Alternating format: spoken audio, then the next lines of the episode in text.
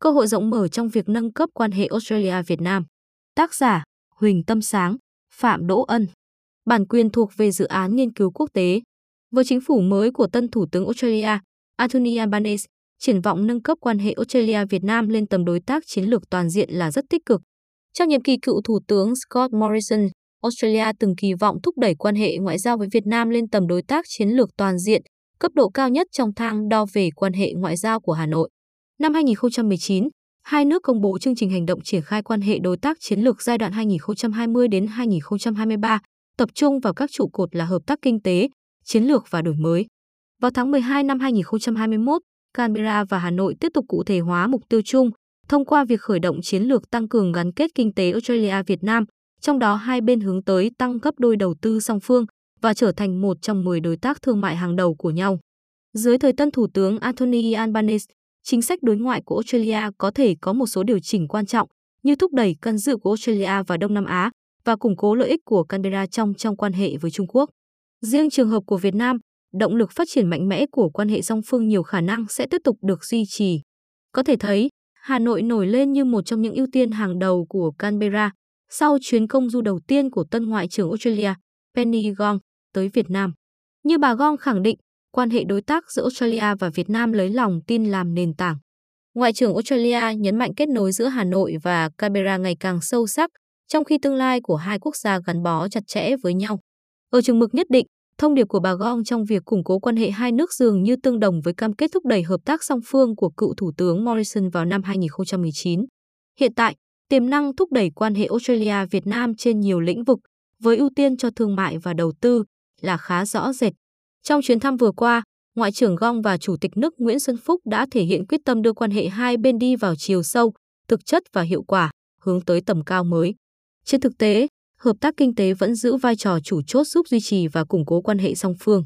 Việt Nam hiện là đối tác thương mại lớn thứ 12 của Australia, trong khi Canberra đứng thứ 10 trong số các bạn hàng của Hà Nội.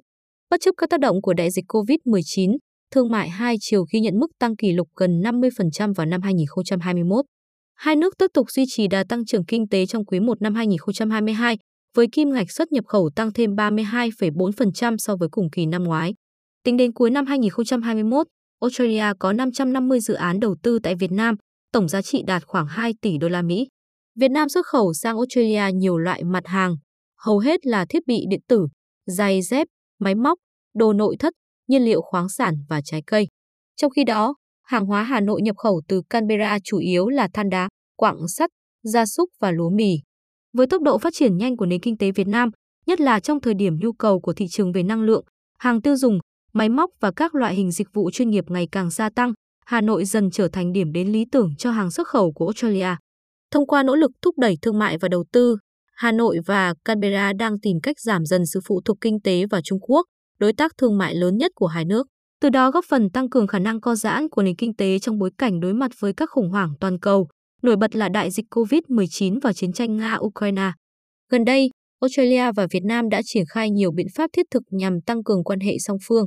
Trong tháng 3, hai nước đã ký kết biên bản ghi nhớ về hỗ trợ công dân Việt Nam tham gia chương trình thị thực nông nghiệp Australia. Hoạt động này giúp tạo điều kiện cho khoảng 1.000 lao động Việt Nam sang làm việc trong lĩnh vực nông nghiệp tại Australia mỗi năm. Vào tháng 6, Hà Nội và Canberra ra mắt trang thông tin điện tử Trung tâm Việt Australia, hướng tới mục tiêu nâng cao năng lực cho đội ngũ cán bộ lãnh đạo, quản lý của Việt Nam, dựa trên kinh nghiệm và thế mạnh của Australia trên một số lĩnh vực đào tạo. Ngoài ra, Việt Nam và Australia tiếp tục mở rộng hợp tác kinh tế và tăng cường gắn kết khu vực thông qua một số khuôn khổ đa phương quan trọng, trong đó có khu vực thương mại tự do ASEAN, Australia, New Zealand, Hiệp định Đối tác Toàn diện và Tiến bộ Xuyên Thái Bình Dương, CPTPP và Hiệp định Đối tác Kinh tế Toàn diện khu vực, ASEP. Theo Đại sứ Việt Nam tại Australia Nguyễn Tất Thành, CPTPP đã góp phần mở rộng trao đổi thương mại và đầu tư giữa Việt Nam và Australia. Không chỉ vậy, với việc Hà Nội có khả năng trở thành một trong số những thành viên hưởng lợi chủ yếu từ ASEP, triển vọng tích cực của kinh tế Việt Nam có thể giúp nâng cao vị thế quốc gia trong quan hệ với Australia. Trong bối cảnh Việt Nam và Australia đều là thành viên của khuôn khổ kinh tế Ấn Độ Dương-Thái Bình Dương, IPEF, do Mỹ khởi xướng, hai nước có thể tận dụng thêm không gian hợp tác trên các lĩnh vực khác nhau, bao gồm thúc đẩy thương mại công bằng, tăng cường khả năng phục hồi của chuỗi cung ứng, giảm phát thải khí nhà kính, đầu tư cơ sở hạ tầng và chống tham nhũng. Thông qua việc kiên định với chủ nghĩa đa phương trong hoạt động kinh tế, Việt Nam nỗ lực hoàn thành hai mục tiêu trọng tâm trong chiến lược phát triển quốc gia là chuyển đổi sang nền kinh tế thị trường và nâng cao chất lượng nguồn lao động. Về phần mình, Australia cam kết ủng hộ mạnh mẽ Việt Nam tham gia vào các thể chế đa phương, bao gồm các cấu trúc khu vực do ASEAN dẫn dắt như Hội nghị cấp cao Đông Á, Diễn đàn khu vực ASEAN và Hội nghị Bộ trưởng Quốc phòng ASEAN mở rộng. Đồng thời, Canberra khẳng định mong muốn đưa nỗ lực hợp tác cùng có lợi trong các diễn đàn nói trên thành nền tảng trong quan hệ song phương. Như vậy, chủ nghĩa đa phương tiếp tục đóng vai trò hạt nhân giúp thúc đẩy quan hệ Australia-Việt Nam. Là hai cường quốc tầm trung ở khu vực Ấn Độ Dương-Thái Bình Dương, Australia và Việt Nam đều sở hữu tầm quan trọng chiến lược trong toàn tính của các cường quốc. Việt Nam với thế mạnh dựa trên thị trường mới nổi và Australia nổi bật bởi ngành công nghiệp phát triển tiên tiến đóng vai trò quan trọng trong định hướng khu vực của cả Mỹ và Trung Quốc. Thực tế đó tạo điều kiện để Hà Nội và Canberra tăng cường vị thế của mình, đồng thời thắt chặt tính gắn kết trong quan hệ giữa hai cường quốc tầm trung. Trong bối cảnh bế tắc ngoại giao giữa Australia và Trung Quốc, nhất là khi Canberra nỗ lực đa dạng hóa thị trường trước các hành vi cưỡng ép kinh tế của Bắc Kinh, Việt Nam có thể làm mảnh ghép phù hợp trong chiến lược của Australia nhằm củng cố vị thế ở khu vực và tăng cường quan hệ với các quốc gia Đông Nam Á. Canberra đánh giá Việt Nam là đối tác quan trọng có thể hỗ trợ quốc gia này định hình một khu vực rộng mở, an ninh và đảm bảo tính phục hồi. Có thể thấy, tương lai của Australia ở Đông Nam Á thuận chiều và gắn bó với việc thúc đẩy quan hệ với Việt Nam. Trên cơ sở sự trưởng thành của quan hệ song phương, Australia và Việt Nam đứng trước thời cơ thuận lợi để nâng cấp quan hệ lên đối tác chiến lược toàn diện. Năm 2018, hai bên thiết lập quan hệ đối tác chiến lược chỉ 5 tháng trước khi cựu Thủ tướng Malcolm Turnbull rời nhiệm sở.